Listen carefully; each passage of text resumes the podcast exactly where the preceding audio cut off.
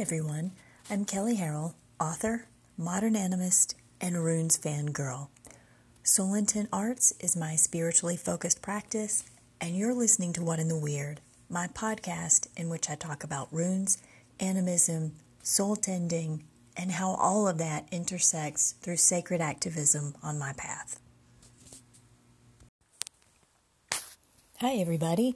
I just want to give you a reminder before we get started that the Rune Wisdom Telesummit is underway and you can still join it. It's completely free and there have already been some great presentations given. Mine is on working with the runes in season, and I'm seriously stoked to hear all the other panelists speak.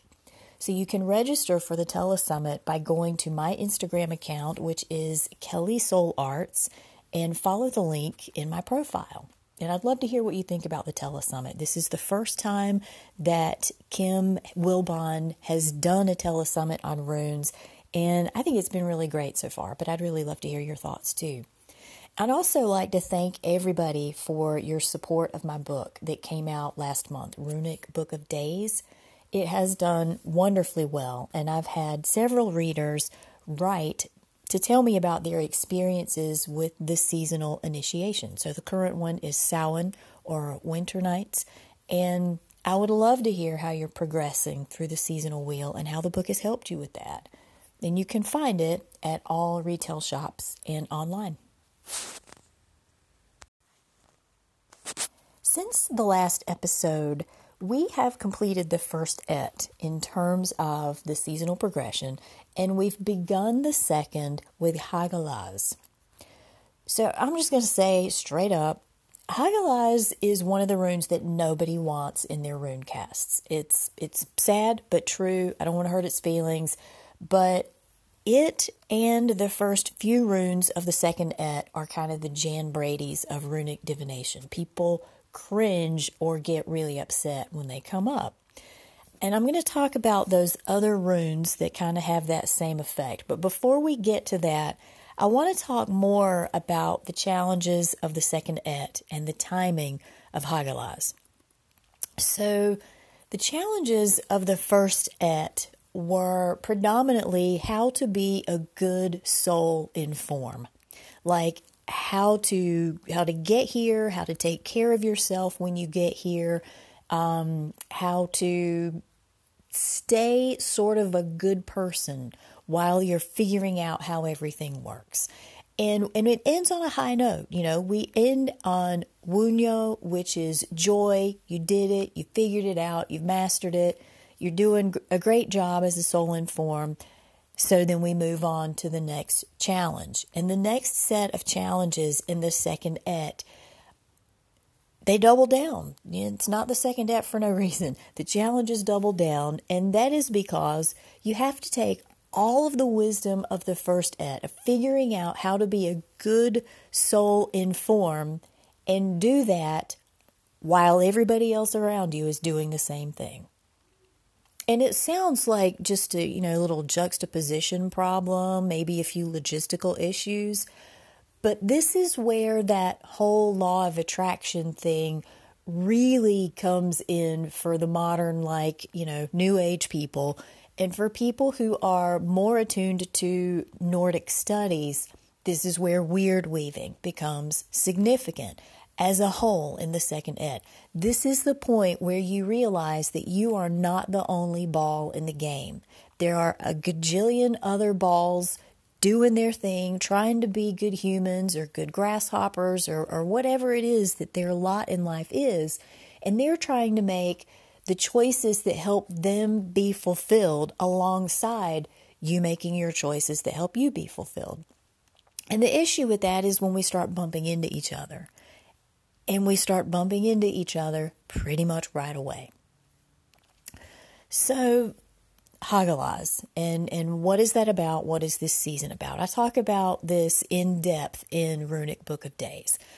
One of the things that I bring up a lot and have for years is this concept of the dark time or the dead time.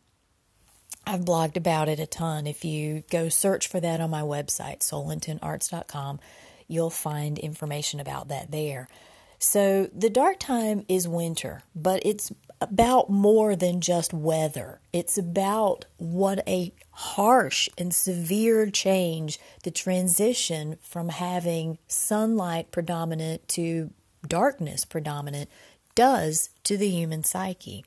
It's about the close of the growing season. Literally, our harvest is done, and we've had to realize from that whether we have what we need to get to the next sun season. It's about staying sane in the deprivation of sunlight. It's about confronting our own mortality in that process. Literally, are we going to have enough stuff? Are we going to have enough stuff to physically be okay and get to the other end of this? Which also calls to mind deep connections to our ancestors. We start thinking about our own mortality and about how the people before us mastered getting to the next sun time when we are challenged by that ourselves. So when you think about those aspects of this darkness in the year, historically, ancestrally, and even now, how the dark season affects us with seasonal affective disorder, it's easy to see why the dawning of the shadow time turns our psyche to more creepy thoughts. With those aspects of the season in mind, let's talk a little bit more about Hagalaz and the cycle that it begins. So the first of the second Ætt, it means hail. It represents adversity, literally of a frozen variety, but it's generally interpreted as caustic, external, uncontrollable change. Which is a pretty damn big deal, and it explains why nobody wants it in their casts. It means cataclysmic change that just kind of happens. There's not necessarily any warning. There's no idea of how it's going to manifest, and dealing with the outcome of that destruction. So Hagalaz is also the first of the winter runes, and this is kind of a microcycle that starts to play out in the first part of the second Ætt. So Hagalaz is followed by Nauthiz.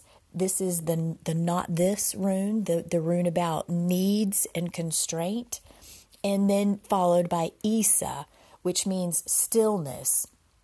And each one of these three runes represents their own aspects of winter, that which is literally frozen, and we're required to understand how to do well with them before we can move on to the next one. That's the case with all the runes, right? But some of them are a little more easy to deal with, or at least a little more favorable to our circumstances and offer a little bit of control.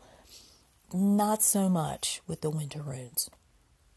And as with all the runes, there's a silver lining and a sense of timing to what the winter runes bring. Hail melts. You know, it becomes groundwater that nourishes crops and the atmosphere and us.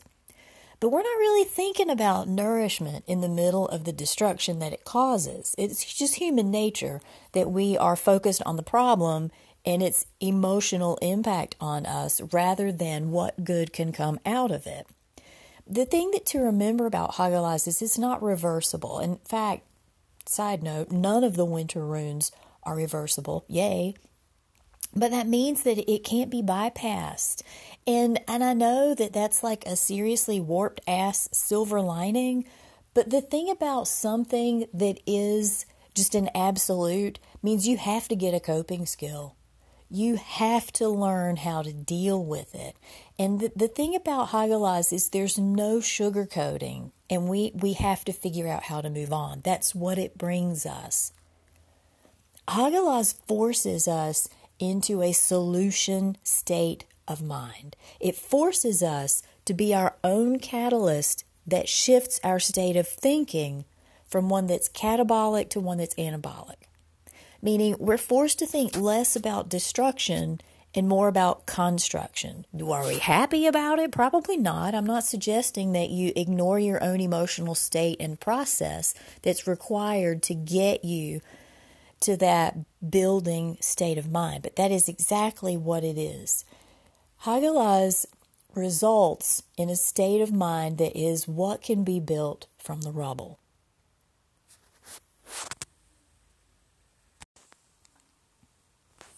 As you go into the dark season, have your resources ready. I mean, that's really the main thing that Hagalaz offers us at this time of year. It's kind of like a warning. This is here. You know it's coming. Winter is winter. Are you ready? And that might be literal. Like, are you in a place geographically where you need to have lots of food provisions and stores? Do you need to stock up on things? Do you need to stock up on gas and wood to keep yourself warm? Don't forget the things that keep you sane either. What is in your emergency mental health kit? What phone numbers of people do you need to know? What contacts or roles do you need to have covered in an emergency situation? What music comforts you? Literally, what music, what movies, what television shows help you feel reconnected to your humanity? And from an animistic standpoint, what spirits of the cold season are allies? What offerings can you give to them? How can you honor them this time of year? It's the only time of year that some nature allies are here. How can you show up for them? Now is the time to get the self-care part of your house in order. That's it for this episode. If you have questions or insights about Hagalaz, the season, or just need a cheerleader, feel free to email me at kelly@soulintentarts.com or call in through the Anchor app, which you can download for Android and iPhone. Also, check out earlier episodes by downloading them from Google Play or iTunes. They're also available on other platforms. And if you get a chance, check out Everyday Animism, which I co-host with a couple of other wonderful people, which is also available on Anchor. You can learn more about me and my work and what blasphemous things I've been posting about by visiting soulintentarts.com or on Instagram at Kelly Soul Arts. I'm Kelly, and thank you for listening to What in the Weird.